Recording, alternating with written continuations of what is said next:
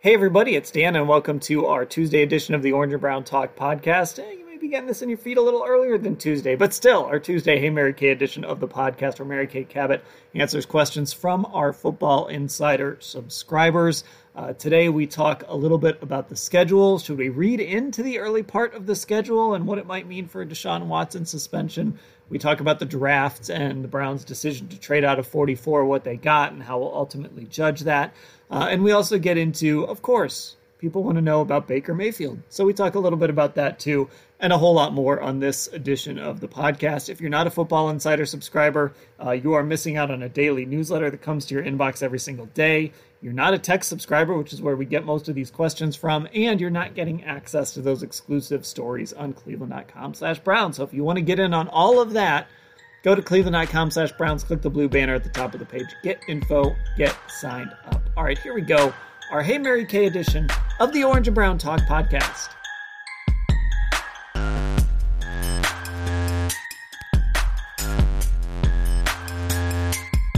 We go on our Tuesday edition of the Orange and Brown Talk podcast, the Hey Mary Kay edition of the podcast Football Insiders, sending us all sorts of questions to get to about all things Browns. So, Mary Kay, let's get right to it. And I want to start with this one from Howard in Los Angeles because uh, in your insider column on Sunday, you had a little bit about Jarvis Landry, uh, how it seems like it's probably not going to happen now that David Bell is in the fold. Uh, he's likely going to open as the slot receiver, um, even though he does have that ability to move outside, as you wrote. But uh, with Bell here, it seems less and less likely that Jarvis Landry is going to come back. So Howard's question is Hey, Mary Kay, is it Jarvis or is it the Browns who are not keen on having him come back? He doesn't understand why they would not want him anymore. Well, you know, I'm going to say at this point, it's probably a little bit more the Browns. I mean, it's it's kind of a two way street. I think Jarvis needs a change of scenery himself as well. He's been through a lot here. It's been a very tumultuous four seasons for him in Cleveland, and uh, and I do think that he probably might benefit from moving on himself. But I also think the Browns are looking at this realistically and and seeing that they do have Dave, David Bell now. They feel very confident that Deshaun Watson will raise the level of ability and talent of the receive the young receivers on the roster. So they think they're going to get a lot more out of Donovan Peoples Jones. They think they're going to get more out of Anthony Schwartz. Again, they really like David Bell a lot. And of course, they have Amari Cooper. So I think um, I think they just feel like they have what they need. Now, at some point, if somebody shakes out during uh, you know cuts, final cuts, or something like that, and they add another veteran, so be it. But right now, in addition to the fact that they uh, the the Jarvis ship has sailed, I don't uh, get any vibe that there is interest in a Will Fuller or a Cole Beasley or anybody like that. Yeah, and you know, you've mentioned this. Sometimes there can be a little bit of um, I don't know what the word is. I don't know, bitterness is the word, but like when a team cuts a player, sometimes it can be hard for that player to come back. Um, even if maybe they kind of want to, even if the money might be right. We saw it with Sheldon Richardson um, last year. When a team kind of says, no, we don't want you, even if that door is still open just a little, it can be a little difficult to swallow your pride and come back. Absolutely. That is a large part of it because I'm sure Jarvis feels he gave his heart and soul to the Cleveland Browns. And when they ask you to take a pay cut and it doesn't work out, and then they cut you, uh, yeah, that is not exactly uh, going to leave you with warm and fuzzy feelings about the football team uh, that you just spent all of that time with. And I think you also probably saw that Odell Beckham Jr. made reference to look what they did to my buddy. Um, so I think there's, you know, there's probably, uh, you know, a little bit of not necessarily bad blood, but something other than, you know, just a, a great, warm, relationship going on right now. Uh, I, I do think that it's probably just there was mutual interest. When I was at the annual meetings at the end of March, uh, there was mutual interest. I talked to Jarvis's new agent, Roosevelt Barnes, Barnes and he basically uh, told me on the record that at that time there was mutual interest on the part of Jarvis and the Browns. But that's basically over now, and it's not going to happen so the the Odell thing is interesting. Since you brought it up, I, I did kind of want to ask you uh, about that. Um, just popped into my head. So with Odell, he's been going on Twitter a lot. Um, I guess maybe he's bored as, uh, as he waits for uh, where he's going to play next year and, and for the season to start as he's recovering from that, that torn ACL. We mentioned this a little bit after the Super Bowl, kind of the narrative around how everything ended with Odell. And it sort of feels like in his tweets, he's, I guess he's almost doubling down on this idea that like he would have come back and played for the Browns and everything would have been fine. And they kind of didn't let him do that do you think that Odell believes that it could have still worked in Cleveland and it, it was sort of the Browns that made him go? You know what? I, don't. That's not the sense that I get when I talk to uh, sources, when I talk to people off the record. That's not the vibe that I get. It didn't. It didn't at all, at all sound to me like Odell was just waiting uh, for them to say, "Yeah, come on back in." It wasn't like that. He uh, it's my understanding is that he told them that he would not play for them anymore. And so I, I you know, I mean, that's uh, opposite ends of the spectrum in terms of, you know, some of the things that are being said. So it's, it's really hard to know exactly what the truth is, but I, I just don't get the sense that, um, you know, that he was just, you know, sitting, waiting on the edge of his seat for them to say, come on back. We, you know, we want you back in here, come to practice yeah, it just seems like like that narrative is changed. Certainly, look, Odell is going to see it a certain way. That, you know, it happened to him. That's that's how this works, right? I mean, he he's going to feel a little bit like the victim in all of this, and the Browns might say differently, but uh, it, it, just kind of struck me. It it felt like, you know, obviously when that came up on the Super Bowl broadcast, your first thought is, okay, that must have been said in a production meeting or something, mm-hmm. um, and then you see Odell kind of tweeting stuff and tweeting with Browns fans and and sort of saying a lot of the similar things. It's it's pretty obvious that he thinks that the Browns maybe didn't do him as many favors as some of us believe. Well, I'll tell you what. Sometimes other people get involved. And uh, actually, most of the time, other people get involved. And Odell Beckham Jr. had an entourage. So perhaps Odell was thinking or saying one thing, and his agent was thinking and saying another. And, you know, maybe his agent had a strategy and didn't necessarily articulate it perfectly or clearly or fully to Odell. Look, this is how we're going to get you out of here. You know, sometimes people leave their client, agents leave their clients a little in the dark while they work the system over here.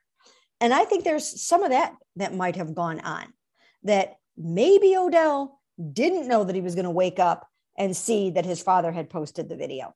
And maybe he didn't know that his agent said, Hey, here's what our next move is going to be. So he might have just been, you know, in the dark a little bit about how this was all going down. So the truth actually could be somewhere in the middle.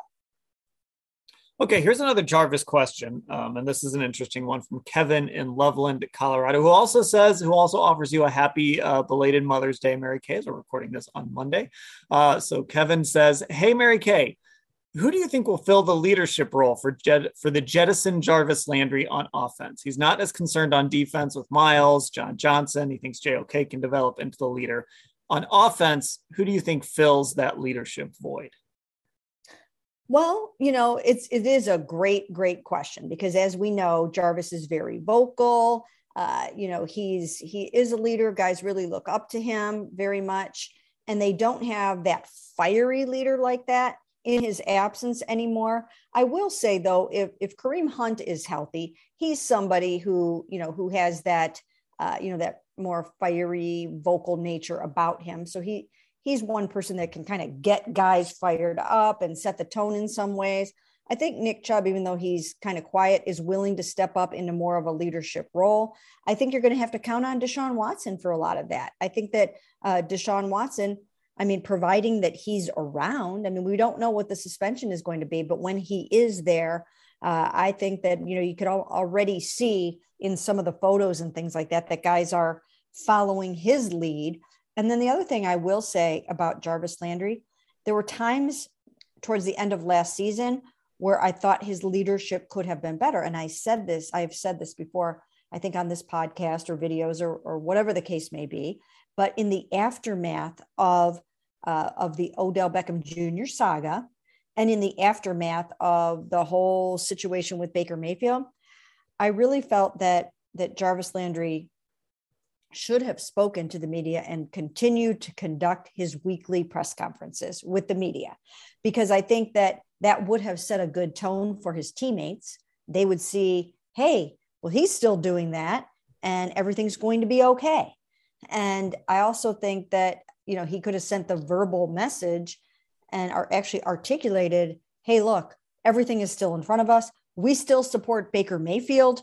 We still uh, believe that we can make the playoffs. So I think there needed, I think he needed to be heard from. And I think the fact that he wasn't heard from, perhaps, you know, you can read into it that maybe he didn't feel those kind of ways. You know, I mean, there's a, a good chance maybe he he didn't uh, feel that way. I I don't know. We never really were able to get to the bottom of it.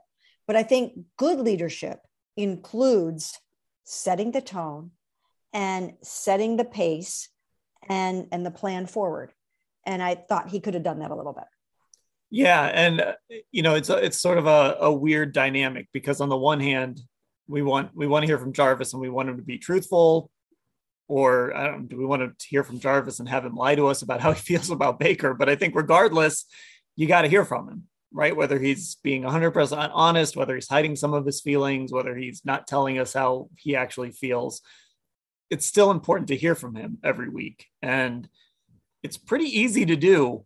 I mean we'll we'll wait all day if we have to to talk to guys. We've, mm-hmm. we've done it before. So yeah that that struck me kind of as the year went along. He spoke i believe it was after the pittsburgh game he spoke and then that was it. Outside of that like five minute interview he did with you guys at his charity thing around thanksgiving yeah. to, to not hear from him at all even in the exit interviews was just like okay this this is a complete shit this is a complete 180 from the jarvis we've gotten to know because even after bad losses he would talk even if he didn't say a whole lot.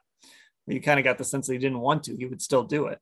Um, and then that just stopped and it stopped right after the odell thing yeah, and for one of the longest tenured players on the team, for a five time Pro Bowler, uh, for someone who had always been in Baker's camp previously, I just think it would have been very, very helpful for all involved uh, I, th- I think that, that I mean Jarvis is savvy enough, and certainly media savvy enough to be able to come out and say some things um, without throwing Baker completely under the bus. I think he could have said, "Look, this was a stressful situation. It was hard on everybody. We need to pull ourselves back together. Obviously, Odell Beckham Jr. is one of my best friends. I hated to see it end like this. It was very unfortunate.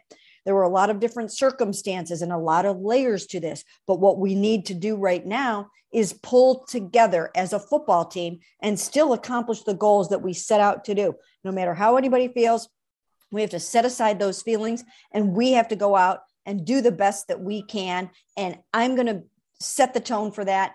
And I, I'm going to show the way. And so people can look to me and see how I handle this because this was like basically my best friend and you know we were going to win a super bowl here and now that he's gone uh, it's harder uh, it's not harder on anybody than it is on me and therefore uh, you can count on me because all i care about is winning yeah well and then you know on top of it all too he jumps on that odell zoom call during the super bowl it was just weird the, the ending was really bizarre with jarvis and um, i will be very curious wherever he ends up um, kind of his first introduction, what he has to say.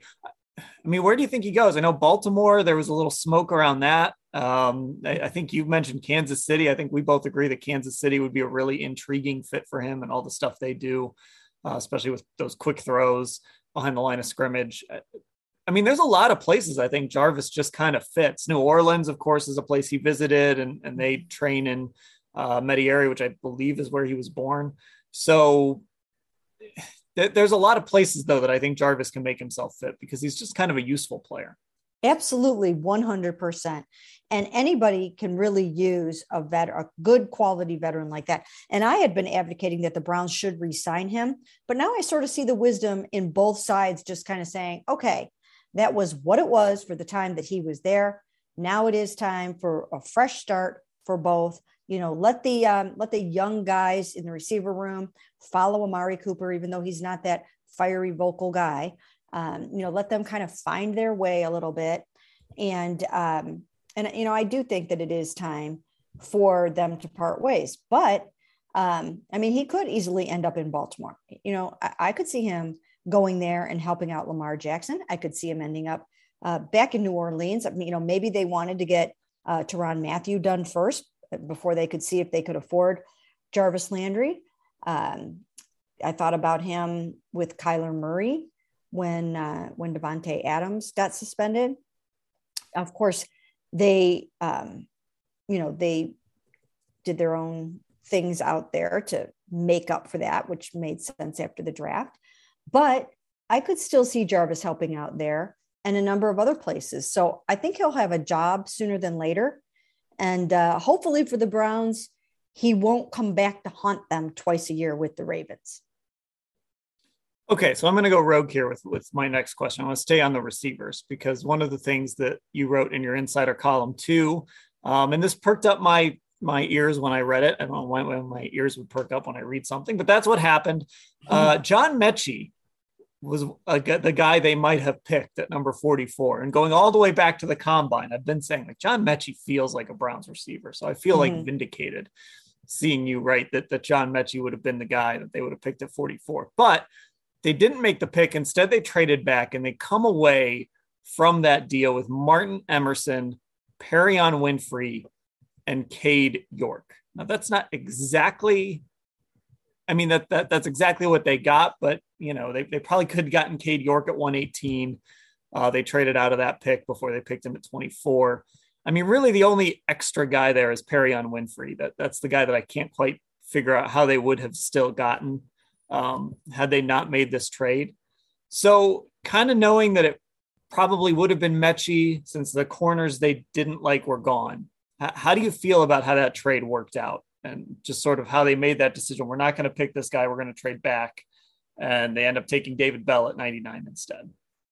Well, first of all, Dan, a victory lap is in order for you. you wanted John Metchie. Like you said, that's who they would have taken at number 44 had they decided to stay put and make that pick instead of getting on the phone with the Texans and making that trade down to number 68 and picking up the two extra fourth round picks. So good for you. You saw something in him. You bonded with him at the combine. I always feel like, and you deny this, I always feel like there's probably some good good eye contact there. Maybe there uh, was.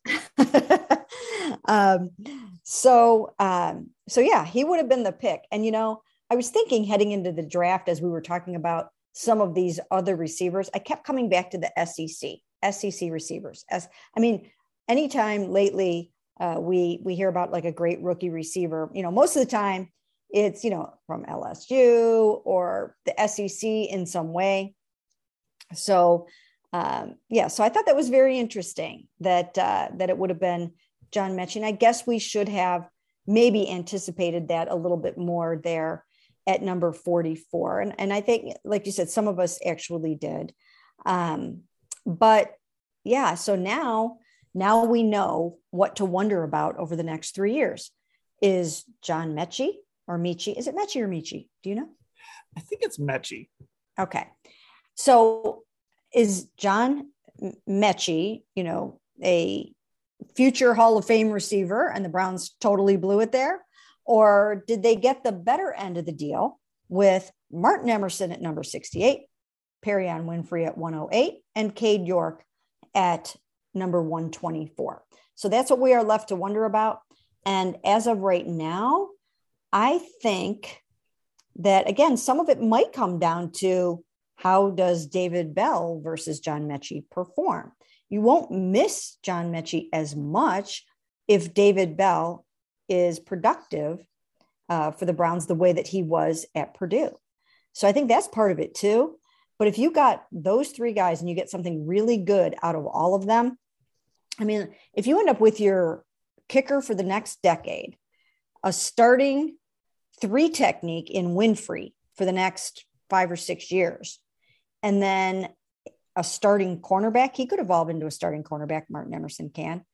Uh, that's what you're going to be weighing against what John Metchie ends up doing for the Texans. So, um, so something to watch for now, and we're just going to have to remember and write it down somewhere that that's what they would have done.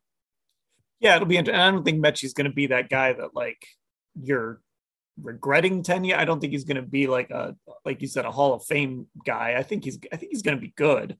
Uh, but I think what they got out of that deal, even if you do, like I said, I you know they had pick 118, they traded out of of 118 and ended up taking Cade York at 124. So they, they could have still gotten Cade York.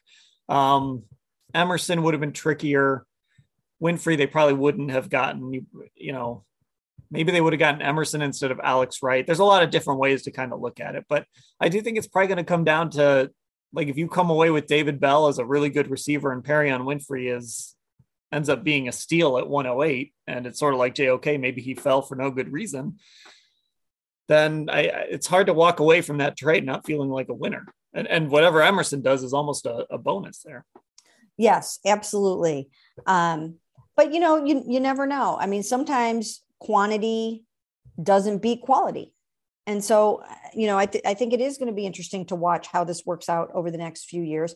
Um, the other thing about Metchie is that he was coming off of a torn ACL, and um, so that's a that's a somewhat significant injury yeah. risk. Although guys come back from those really well now, it's not what it used to be. They come back faster, they come back better. Um, so it's it's not you know a death sentence anymore to end up having to to have your ACL repaired. Um, but still, I mean, it was something. It was something to to think about.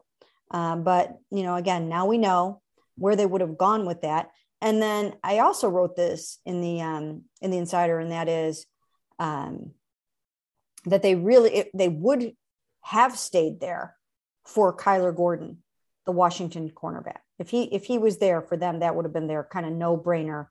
We're picking this guy kind of thing. But he went a couple picks before that. Okay, so I think this question kind of ties into um, a little bit what we were just talking about. It comes from Brian in Minneapolis. Hey, Mary Kay, the Steelers have a core competency drafting receivers and edge linebackers. The Ravens, a defensive line. I would say the Steelers are uh, actually defensive line more, more than anything. Ravens at defensive line as well. What do you see, or would you like the Browns to have that core competency when it comes to drafting? He suggests corner has been good and offensive line has been good. It's kind of hard because there's been so much turnover, right? I mean, like Kevin Colbert's been with the Steelers forever. So he's the guy that was so good at identifying those receivers. And, and like I said, has been really good getting defensive linemen. Um, the Ravens have had the core group, you know, first Ozzie Newsome and then Eric DeCosta. They've had that core group together for a while. What do you think this group is going to end up being just really good like we're you know five years from now we're going to say oh the browns took this position that guy's got to be good i would say the first thing that comes to my mind is defensive backs not just cornerbacks but cornerbacks and safeties uh, so you'd be looking at um, you know the grant delpits and um, and you know you would be looking at greg newsome martin emerson uh, so uh, you know andrew berry was a uh, defensive back in college. And I think he has a real eye for that position. So that would probably be the number one thing in my mind. Um, so that would be that. I, I think that if you want to be really good in today's NFL, you have to get good at drafting receivers. You've got to be able to identify those guys and you got to be able to go out and and make sure you're nailing that position. And the jury's still out on that a little bit. We don't know yet. I mean, last year they drafted Anthony Schwartz in the third round. That's pretty high. So the bar is set fairly high for Anthony Schwartz. He needs to come in and uh, this year and you know start to show that he's worthy of you know be, you know working his way sort of into a, a starting role or, or you know a really key complementary role. So that's that. And then David Bell. I mean, David Bell we're you know we're going to have to look at him too and uh, you know and see what he is two three four years down the road. Um, he's got it seems like he has everything but the speed. It seems like he has everything that they like in a receiver in terms of just football acumen ability to separate good hands um, you know good physicality win contested balls all those kinds of things. Um, but he does not have the speed. And um, the numbers were a bit of a concern. I mean, it was like 465 at the combine, I think, and then four seven or something like that at his um, pro day. with extenuating circumstances of bad track, being outside, and all that kind of stuff. But um, so you've got those guys. Now, Donovan Peoples Jones, I think this is a year that you can look at Donovan and really start to evaluate him for what he's going to be in the NFL with Deshaun Watson. If he uh, turns out to be really good, maybe even the number two receiver on this football team, then you know maybe they're starting to be onto something in terms of being able to draft receivers. Um, but as you know, he he's got to go out there and you know, and he's got to do it. And if they found somebody like that in the sixth round, and he turns out to be like a number two receiver, then you're earning your money there as the personnel department. But I would say those are two positions. Of course, you always, always, always need uh, to be good at drafting quarterbacks. But because I know they have their quarterback for the next, you know, 10 years, I um I didn't throw that in there. Yeah. I, I mean, you've got to be good at drafting one quarterback. Yeah. Right? I mean, that's that's what it's got. You got to if you're good at drafting one quarterback, then you can be set for a long time. And the Browns just kind of decided instead of drafting a guy, mm-hmm. they're going to take three first first round picks and go go get a guy for the next ten years, which that's not a bad way to do it either. If, if you can't find that guy in the draft. Um, okay, we're going to talk some quarterbacks, uh, but first we're going to take a break. It's Kaley Cuoco for Priceline. Ready to go to your happy place for a happy price? Well, why didn't you say so? Just download the Priceline app right now and save up to 60% on hotels. So, whether it's Cousin Kevin's Kazoo concert in Kansas City, go Kevin, or Becky's Bachelorette Bash in Bermuda, you never have to miss a trip ever again. So, download the Priceline app today. Your savings are waiting. Go to your happy place for a happy price. Go to your happy price, Priceline. And back on the Orange and Brown Talk podcast, the Hey Mary Kay edition will go to Bill in Apollo Beach, Florida. It is schedule release week. Mary Kay, I said before we hit record that I'm actually kind of a like as cynical as I am about some of the NFL gimmicks. I'm like a sucker for the schedule release. There's just there's something about it. I don't know if it's because you know the knowledge of kind of knowing where I'm going to be going in the fall or whatever. I don't I don't know what it is, but maybe I maybe I just like having a schedule. But I don't know. For some reason, as gimmicky as the schedule release is, I'm just kind of a sucker for the whole thing. Well, it's it's exciting. It's so exciting for Browns fans. They can make their plans. They can figure out uh, which games that they want to go to, uh, what road trips they might want to make. You find out when the bye week is. You find out if the Browns are, you know, going to be playing the Pittsburgh Steelers in the season finale. You know, you'll probably see all of those AFC North games um, in the in the back end of the schedule again, so you'll have a better idea. You'll see if maybe the NFL, um, you know, what it looks like in the first six games when Deshaun Watson might not be here because of a possible suspension. So I think there are plenty of things to look at. Um, and with the Browns, when you have a new a team that is um, when you have a team that's trying to get it together with new players like a new quarterback and a new receiver and Amari Cooper. Uh, you know, it might take them a little while to get it together and to get their timing down. So you don't necessarily want to be playing the Buccaneers in week one. You know what I mean? There, there are so many things to look at. So I, I think it's fun too. All right. So that leads us to this question from Bill in Apollo Beach, Florida. Hey, Mary Kay, Will the schedule release indicate what might happen with Deshaun Watson and any suspension that he might get? I'm going to say no. I, am going to say no. Um, I, I don't know that the NFL is necessarily really factoring that in. I think they're just, I don't know. I could be wrong, but uh, there's so many unknowns with that suspension. We don't even know if that suspension is going to be coming down this year. So I think they'll probably just go ahead and make the schedule uh, without taking that into account. I agree. I think there's going to be a lot of that when the schedule comes out. And, you know, when people start seeing the leaks and the, the actual schedule comes out, I think there is going to be a lot of like, oh, well, that schedule's pretty tough early. There's a lot of big games early. It must mean he's not getting suspended. I just don't think it's going to be indicative of that at all. No. Because, I, I mean, the NFL doesn't even know what they're going to do yet. No. I mean, and they don't. And remember, one of the reasons why they don't is because Roger Goodell doesn't hand down that suspension. That is done by a jointly appointed uh, independent arbitrator um, who is um, it's Sue L. Robinson in this case, but jointly appointed by the NFL and the NFLPA. So it's not like Roger sitting around going, hmm, should I give him five? Should I give him six? You know, it's that's not how it initially will be happening.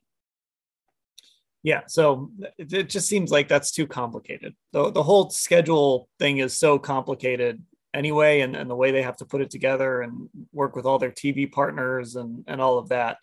Um, it just seems like that's it seems awfully complicated to put together to connect those dots on a conspiracy theory that well if they play the panthers and the jets and these teams in the first four games it means it's going to be a four game suspension. Yeah I, I just don't see it especially um, because even if it is let's say it's a six game suspension then he's going to appeal it and who knows what it comes down to after that. So there are just too many variables too many unknowns and i don't think that's part of the game. Okay, uh, this is a, a two parter here from Jim and Boardman, and this has to do with the Baker Mayfield situation. Hey, Mary Kay, how much do you believe the thought that no one wants to do any favors for the Browns as a reason why Baker hasn't been traded? And I think anybody that read your column over the week kind of knows the answer to this already, but here on the pod, how, how do you feel about that whole notion? You know, I'm just not buying it. I am not buying it at all. I do not believe that teams in the NFL, if they need a starting quarterback, are going to look at Baker Mayfield and say, uh, no, they went out and they signed Deshaun Watson to a fully guaranteed $230 million contract over five years. Uh, they gave it to a guy that we don't necessarily uh, like what we're hearing about him lately. So forget it. We're not going to do business with them about Baker Mayfield. That's not what is happening at all. And I know that narrative is being put out there. I understand it. Um, kind of know where it's coming from. But that's not what's happening. What's happening is teams do not want to pay the Cleveland Browns, I mean, Baker Mayfield's salary of $18.86 million.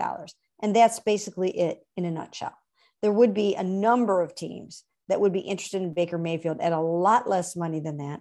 There would be a number of teams that would be interested in Baker Mayfield if the Browns decide to cut him, which I don't see that happening unless they finally just decide that um, that they have no other way out. And the only reason why there would be some small incentive to do that is because the new team that signs him, and if he can get himself into a little bit of a uh, bidding war out there, then that money comes off of the $18.86 million. He does not have offset language in his contract. So if he goes out and somebody gives him four or five million dollars, that comes off of what the Browns owe him. And that might be all they were going to get, anyways, in a trade. Now, of course, in a trade, you're hoping to get some draft pick compensation. So they're going to continue to do that. They're going to work through that. But the Browns also did business and made trades with, I believe it was three teams during draft weekend, and also talked to the Panthers pretty extensively about Baker Mayfield. So this notion that nobody wants to do business with them because of what they did for Deshaun, it's it's really just not accurate. And you know, I mean, I would like to throw some water on it because I just know it's not true. There's, I mean, there's too many other factors. Mm-hmm. you know, right? It's the money, it's the performance, it's you know, if, if Baker were an elite quarterback or a good quarterback that people really believed could win, then somebody would trade for him right now and they wouldn't care if the Browns gave Deshaun Watson $230 million. There's just there's too many other factors. And I think the other factor too is what if Baker comes into your team and plays okay, above average? Well, now you're the team that has to sit there and make a decision on Baker at the end of the season and figure out what you want to. It's just such a complicated it's a complicated move and he hasn't done himself any favors. And, and look, the Browns haven't either. There's nobody will blame them for going to get the quarterback that they wanted, but they, you know, they put themselves in a tough spot too. Yeah, they they have. Um, and this is not to say that everybody loved the deal that they did with Deshaun Watson. We know for a fact that teams did not like that because it puts now it puts these teams under the gun to have to give out these kinds of fully guaranteed contracts. And we even know that uh, Ravens owner Stephen Bisciotti came right out and said on the record that uh, that he did not like that and didn't think that Deshaun was the first person that should get a contract like that. And the inference there was uh, with everything that's going on with him right now off the field. So um, so we know that teams did not love it. Um, but you have to remember too, uh, the Ravens owner is in a position where he's got to pay Lamar Jackson. Lamar Jackson is up for his blockbuster extension. And now the bar is set very, very high. So you have teams like that that have a vested, vested interest in not loving that deal. Uh, but that doesn't mean that the Panthers or the Seahawks or any other team uh, that might have some kind of interest in Baker Mayfield doesn't want to do business with the Browns because of the Deshaun deal. Now, the other part of uh, of this question was about Sam Darnold and, and Carolina, and basically saying, would you swap those two? If Carolina said, "We'll give you Sam Darnold," I don't I don't know why they would throw a pick on top of that too, but what, whatever the deal looked like, if it resulted in Sam Darnold on the Browns, is that a swap you would make? I mean, Darnold would never play here either, but I, I don't know. Maybe it's better having him than Baker. Well, it depends on the pick. It depends on the pick that's coming with it, right? I Probably, mean, yeah. If, if you're getting a high enough pick and you find yourself doing an NBA style sort of salary dump, Brock Osweiler style, then uh, you know, then maybe that makes some kind of sense. Um, but you know, it would have to be a significant pick for you to want to do that because, like you said, you know, Sam Darnold is not going to be playing quarterback for the Cleveland Browns. Um, if they were going to do, you know, if they were going to have a quarterback of that caliber on their roster, you know, aside from the whole distraction thing, which I guess you can't take that out of the equation. Um, but Baker Mayfield is better than Sam Darnold. So this is not some kind of a situation where you think you could get uh, some quality depth out of Sam. I just don't see that happening. It's not the style of offense they're they're trending towards now with Deshaun Watson and with Jacoby Brissett and Josh Dobbs. So um, so yeah, I I I just don't see that happening. Okay, this last one here is going to make you rack your brain a little bit, but here we go. Bill DeShirko from Centerville, Ohio, uh, referencing the Kentucky Derby on Saturday, uh, an 80 to 1 winner. After seeing one of the biggest upsets in sports history on Saturday, any memories of big Browns upsets that you can recall? Hmm. I was trying to think. I mean, the Pittsburgh playoff game in 2020 was it wasn't like a huge upset. And I know there were people that felt like the Browns could win that game, but that, I mean, that was a sh- that was shocking in how it played out. Yeah, it was shocking in how it played out. I mean, I guess I would have to, I really would have to rack my brains over this one for a while. Um, there was the Baker victory over Baltimore uh, in Baltimore. The Freddie year, right? Yeah, in yeah. the Freddie year. So, but I mean, it wasn't anything like like the Kentucky Derby. I, I don't think it right. Like it, they have no chance to win this game. Yeah, I don't think it any. I can't think of anything that that rose uh, to that level. Like there's there's nothing like that that comes to mind. Maybe something does to you, Dan, but it it doesn't. I can't. The only the only things I can think of are like I said, not not that they not that they beat Pittsburgh, yeah. How that game like just the shock of like oh my god it's 28 to nothing. What's going on here? Yeah that um, felt big. and i guess like this didn't feel like an upset but when they beat the chargers the one year to go 1 and 15 that was you know you're starting to feel like they're never going to win a game. But there's not like a huge like oh they have absolutely zero chance to win this game and then they end up going and winning. And maybe part of it is just because they haven't been in a ton of like big marquee important games, honestly. Yeah. I mean, they went 17 years without making the play without making the playoffs and 23 years without making a playoff without winning a playoff game. So we don't have a lot of like monumental upsets right uh, in our uh, in our brains right now. And of course, you know, if you're going to be going all the way back to the 80s, uh, you're talking about um, you know them losing those yeah. key important games. You know, maybe there's a cardiac maybe there's a cardiac kids game in there that we're not thinking of.